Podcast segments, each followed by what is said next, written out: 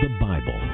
From America's colonial period to her rise to become the richest, most powerful nation in history, the ideas and values that guide us, protect us, and hold our society together flow from the pages of this book of books. We hold these truths to be self evident that all men are created equal. Our founding documents affirm and build on the scriptural concepts of God given, not state granted rights, and of liberty under law.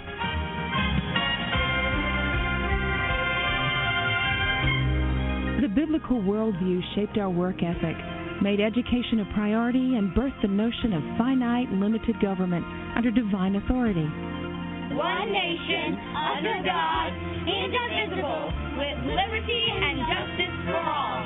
The Pilgrims, the Puritans, the Founding Fathers, and American leaders throughout our history have emphasized the Bible's importance to America. The first and almost the only book worthy of universal attention is the Bible. John Quincy Adams. But for the book, we could not know right from wrong. All the things desirable to man are contained in it. Abraham Lincoln. The foundations of our society and our government rest so much on the teachings of the Bible that it would be difficult to support them if faith in these teachings would cease to be practically universal in our country. Calvin Coolidge. The Bible Live is your opportunity to listen to the Bible, a 15 to 20 minute reading every weeknight, the entire Bible every year. Now, here's the host of the Bible Live, your Apache Indian scout on this annual excursion through the Word, Sophie Dollar. Thanks for joining us for the Bible Live broadcast. I'm glad you're with us for this brand new Bible Live year. Now you see you got the Chinese year, you got the Western calendar year, you got the Jewish calendar year. Now you've got the Bible Live year.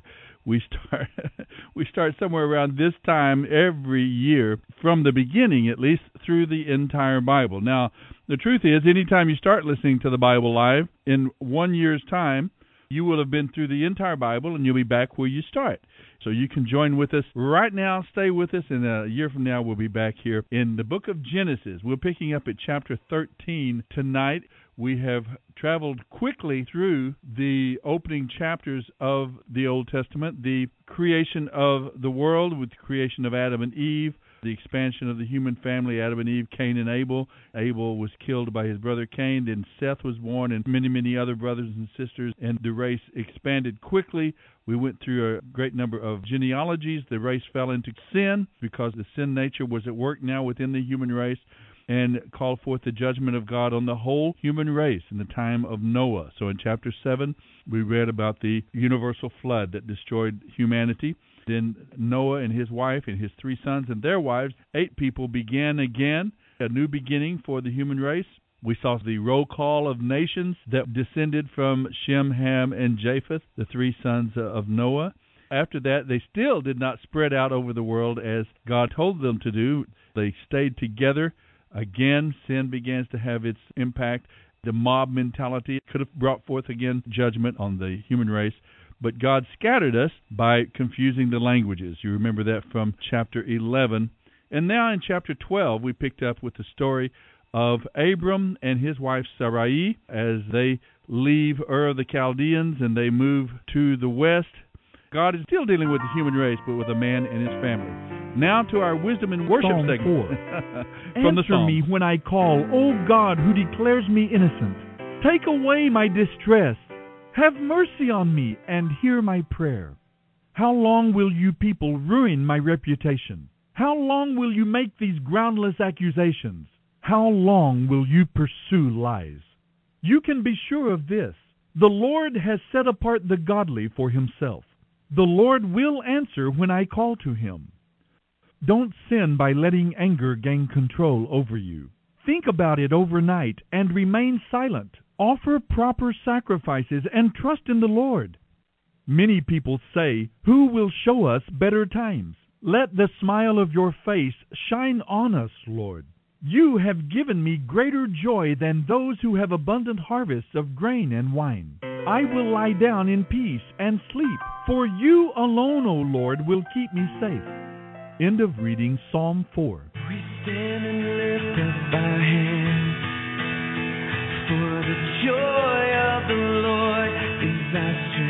You're listening to The Bible Live with Sophie Dollar. We bow down and worship Him now.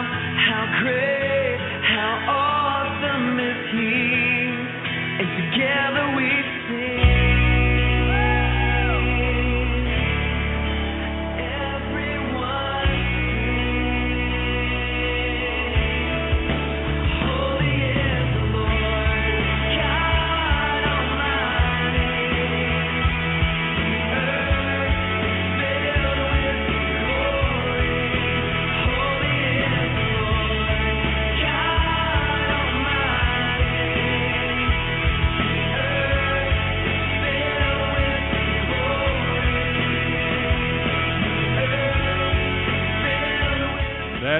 The earth, the entire earth, the entire world is filled with His glory.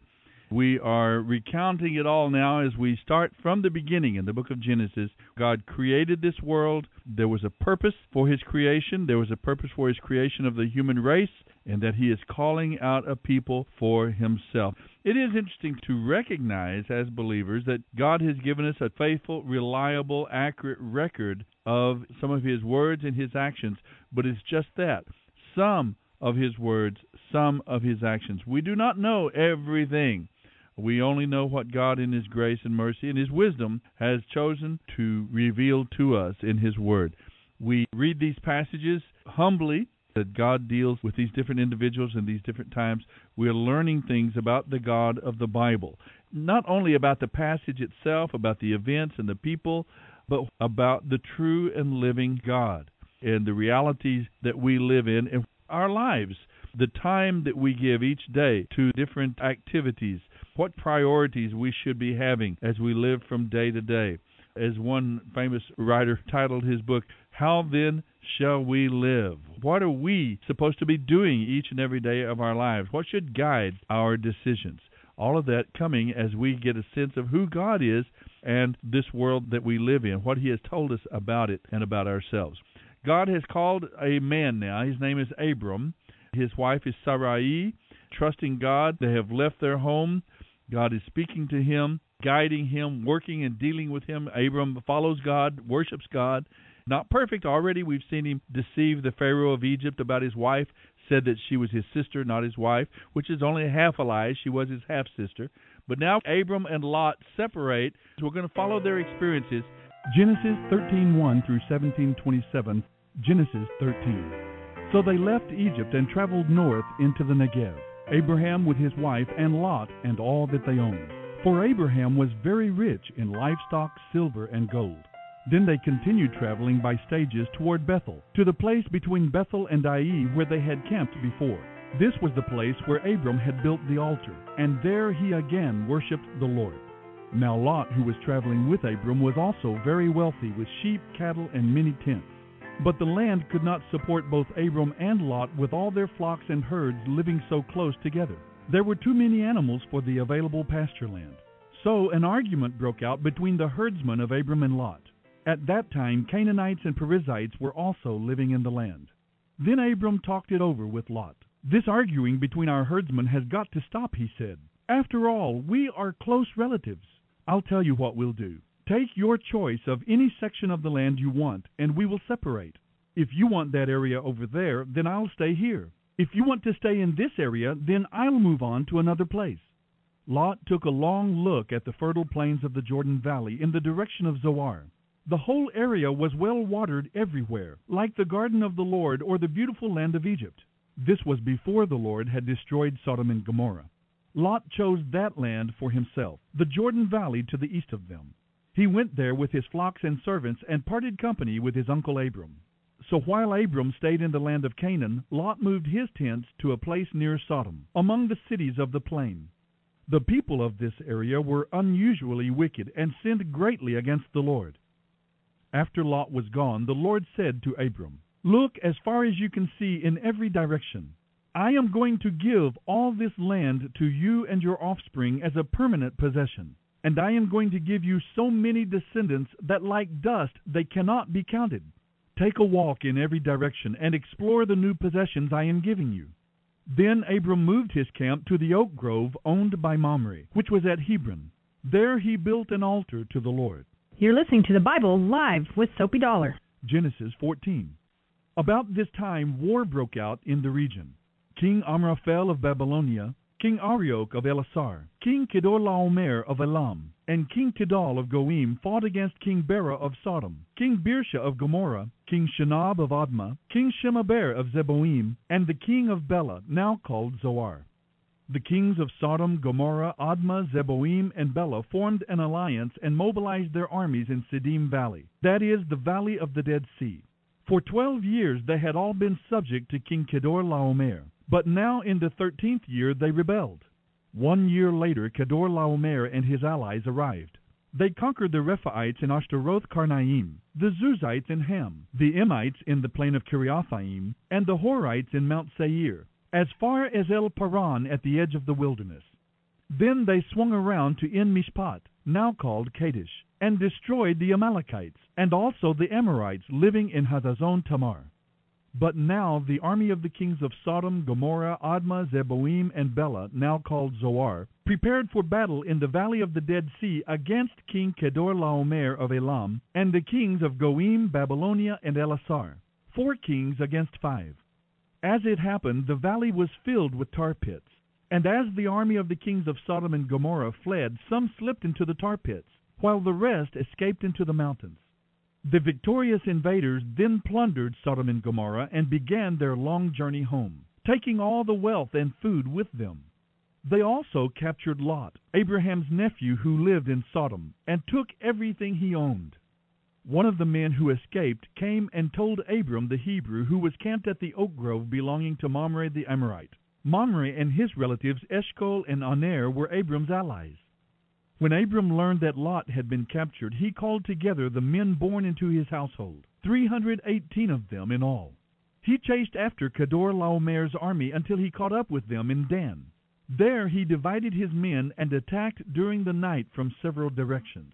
Kedorlaomer's army fled, but Abram chased them to Hobah, north of Damascus. Abram and his allies recovered everything the goods that had been taken, Abram's nephew Lot with his possessions, and all the women and other captives. As Abram returned from his victory over Kedorlaomer and his allies, the king of Sodom came out to meet him in the valley of Shaveh, that is, the king's valley. Then Melchizedek, the king of Salem, and the priest of God Most High, brought him bread and wine. Melchizedek blessed Abram with this blessing Blessed be Abram by God Most High, creator of heaven and earth, and blessed be God Most High, who has helped you conquer your enemies. Then Abram gave Melchizedek a tenth of all the goods he had recovered. The king of Sodom told him, Give back my people who were captured, but you may keep for yourself all the goods you have recovered. Abram replied, I have solemnly promised the Lord God Most High, creator of heaven and earth, that I will not take so much as a single thread or sandal thong from you. Otherwise, you might say, I am the one who made Abram rich. All I'll accept is what these young men of mine have already eaten. But give a share of the goods to my allies, Aner, Eshcol, and Mamre. This is the Bible Live with Sophie Dollar. Genesis 15. Afterward the Lord spoke to Abram in a vision and said to him, Do not be afraid, Abram, for I will protect you, and your reward will be great. But Abram replied, O sovereign Lord, what good are all your blessings when I don't even have a son? Since I don't have a son, Eliezer of Damascus, a servant in my household, will inherit all my wealth. You have given me no children, so one of my servants will have to be my heir. Then the Lord said to him, No, your servant will not be your heir, for you will have a son of your own to inherit everything I am giving you. Then the Lord brought Abram outside beneath the night sky and told him, Look up into the heavens and count the stars if you can. Your descendants will be like that, too many to count. And Abram believed the Lord, and the Lord declared him righteous because of his faith. Then the Lord told him, I am the Lord who brought you out of Ur of the Chaldeans to give you this land. But Abram replied, O sovereign Lord, how can I be sure that you will give it to me? Then the Lord told him, Bring me a three-year-old heifer, a three-year-old female goat, a three-year-old ram, a turtle dove, and a young pigeon. Abram took all these and killed them. He cut each one down the middle and laid the halves side by side. He did not, however, divide the birds in half. Some vultures came down to eat the carcasses, but Abram chased them away. That evening, as the sun was going down, Abram fell into a deep sleep. He saw a terrifying vision of darkness and horror. Then the Lord told Abram, You can be sure that your descendants will be strangers in a foreign land, and they will be oppressed as slaves for four hundred years. But I will punish the nation that enslaves them, and in the end they will come away with great wealth. But you will die in peace at a ripe old age. After four generations your descendants will return here to this land, when the sin of the Amorites has run its course. As the sun went down and it became dark, Abram saw a smoking firepot and a flaming torch pass between the halves of the carcasses. So the Lord made a covenant with Abram that day, and said, I have given this land to your descendants, all the way from the border of Egypt to the great Euphrates River, the land of the Kenites, Kenizzites, Cadmonites, Hittites, Perizzites, Rephaites, Amorites, Canaanites, Girgashites, and Jebusites. Genesis 16. But Sarai, Abram's wife, had no children. So Sarai took her servant, an Egyptian woman named Hagar, and gave her to Abram so she could bear his children. The Lord has kept me from having any children, Sarai told to Abram. Go and sleep with my servant. Perhaps I can have children through her. And Abram agreed. So Sarai, Abram's wife, took Hagar the Egyptian servant and gave her to Abram as a wife. This happened ten years after Abram first arrived in the land of Canaan. So Abram slept with Hagar, and she became pregnant.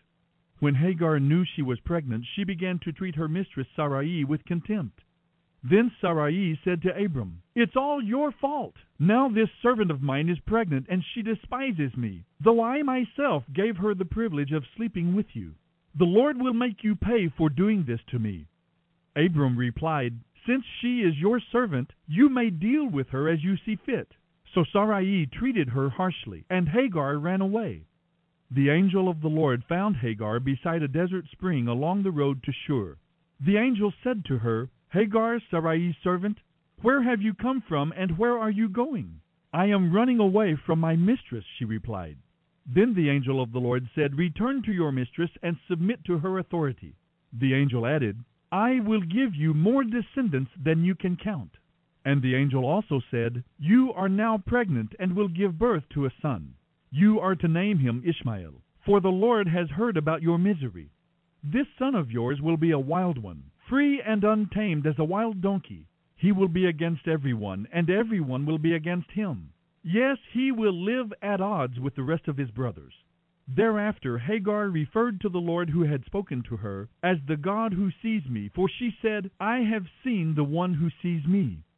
Later that well was named Beer Lahairoi, and it can still be found between Kadesh and Bered. So Hagar gave Abram a son, and Abram named him Ishmael. Abram was 86 years old at that time. You're listening to the Bible Live with Sophie Dollar. Genesis 17.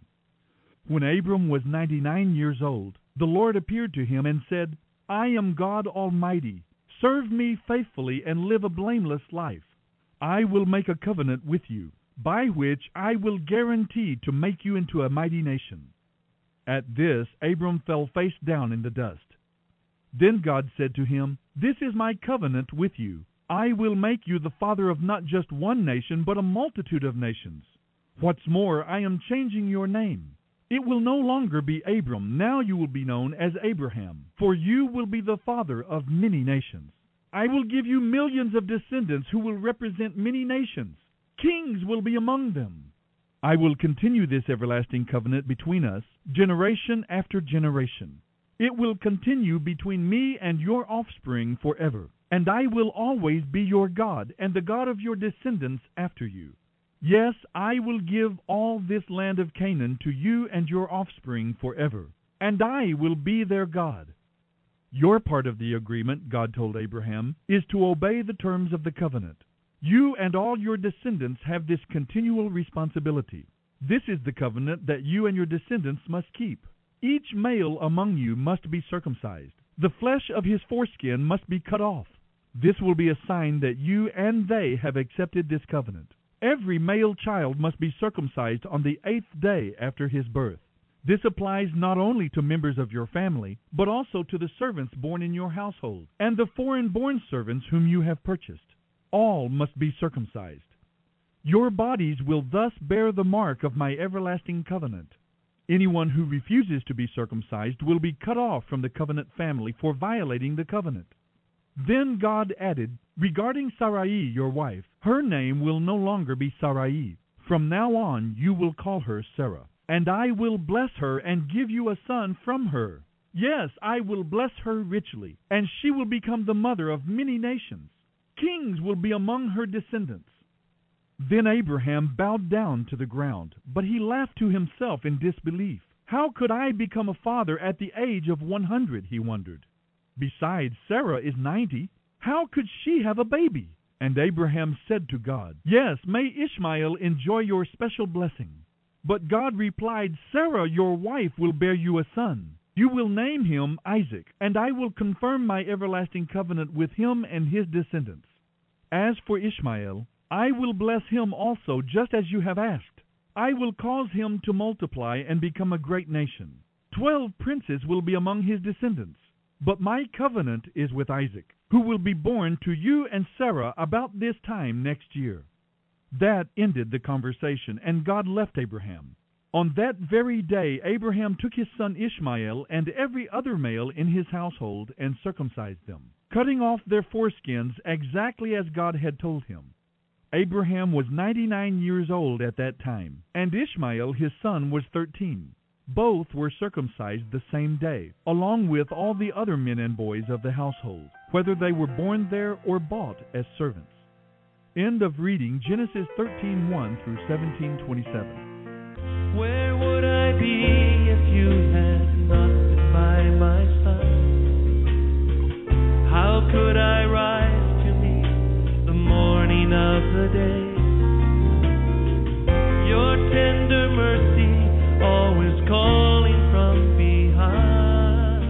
You're listening to the Bible Live with Sophie Dollar.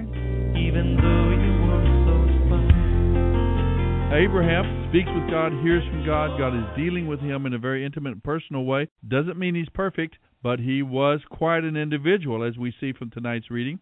He prepared his small clan of men for battle, and when the time came, he had the courage to attack. He went after his possessions. He went to rescue his loved ones, his nephew Lot, who had been taken by Kedorlaomer this king after the battle. So we see a, an aspect of Abraham's character that we have not seen before his courage, his ability to lead men in battle. And they moved very quickly. They were down in Hebron. They must have traveled, looking at the map here from Hebron, from the southern end of the Dead Sea, which is where it is thought that Sodom and Gomorrah were. It looks to be at least two to three hundred miles to the north, pursuing this king who had taken his nephew Lot hostage. It was a very courageous and very skillful thing they did. They caught them, they defeated the army there, and they rescued Lot. And of course, he captured a great deal of loot and the rewards of war and brought them back with him. That's one part of our reading tonight. First, we see the division between him and Lot. Lot and Abraham are kin to one another. They worship the true and living God. Lot seems to make bad choices seems to just follow the path of least resistance. And he's not very thoughtful. His uncle Abram is older, and yet when he has the choice, he takes this best land in the fertile plains and leaves Abram to take the second best. Although being the elder and the leader of the clan, Abram certainly had the right to take the first choice, but he gave that to his nephew Lot. Also, he chooses to live among these people that are definitely wicked and sinful. Already at this stage, the people of Canaan have the reputation of being wicked. In chapter 13, verse 13, the people of this area were extremely wicked, constantly sinning against the Lord. But Lot chose to live among them anyway. He wasn't very careful in terms of his environment, and what he exposed his family to, and the people he led, his servants, and so on. As we will see later, they got caught up in that very culture as well and made compromises of their relationship with the true and living God. I find it interesting that their people did not get along. Here they are in the midst of a wicked people who are a threat to them. It seems like that would have drawn them together, loving each other and supporting one another. But here they are getting in fights over the water rights. Who gets to take the water first? Whose herds would be able to have the best land? As Christians, we sometimes get so crosswise with each other instead of seeing that we live in a hostile world, in a needy world that needs the gospel and needs Jesus Christ, we get caught up in these petty little conflicts between ourselves and our denominations and our churches, jealousies and competition and so on.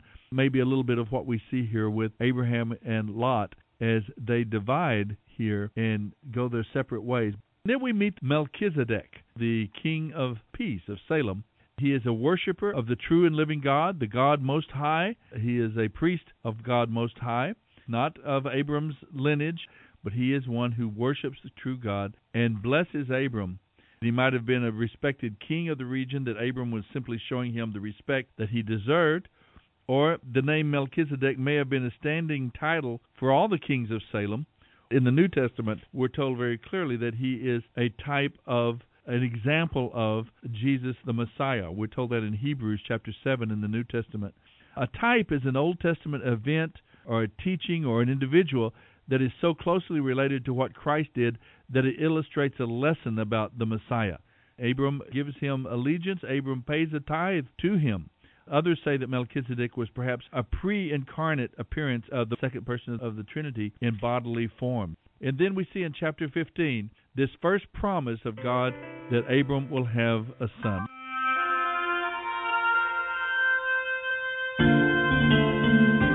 Well, when we turn to Genesis chapter 12, the Bible takes another turn there. Up to then, we've been talking about the big story. We've been looking at the big picture, God dealing with the human race.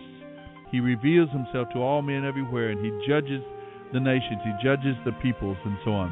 Of course, we see isolated incidents, Adam and Eve, and then Noah, but mainly dealing with big people groups and expansion of the human race. And now we come down to chapter 12. God begins to deal specifically, intentionally with one individual, Abram, and his wife Sarai. And we see the same characteristics, though, of grace, of mercy, of long suffering.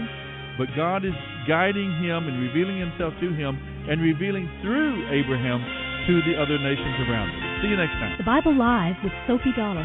Sophie reads from the New Living Translation by Tyndale House Publishers.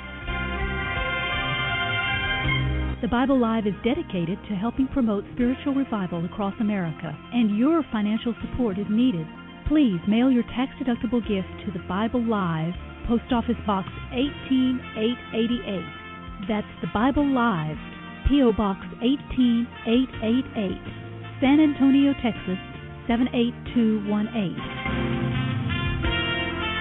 You may also make credit card donations at the ministry website, thebiblelive.com.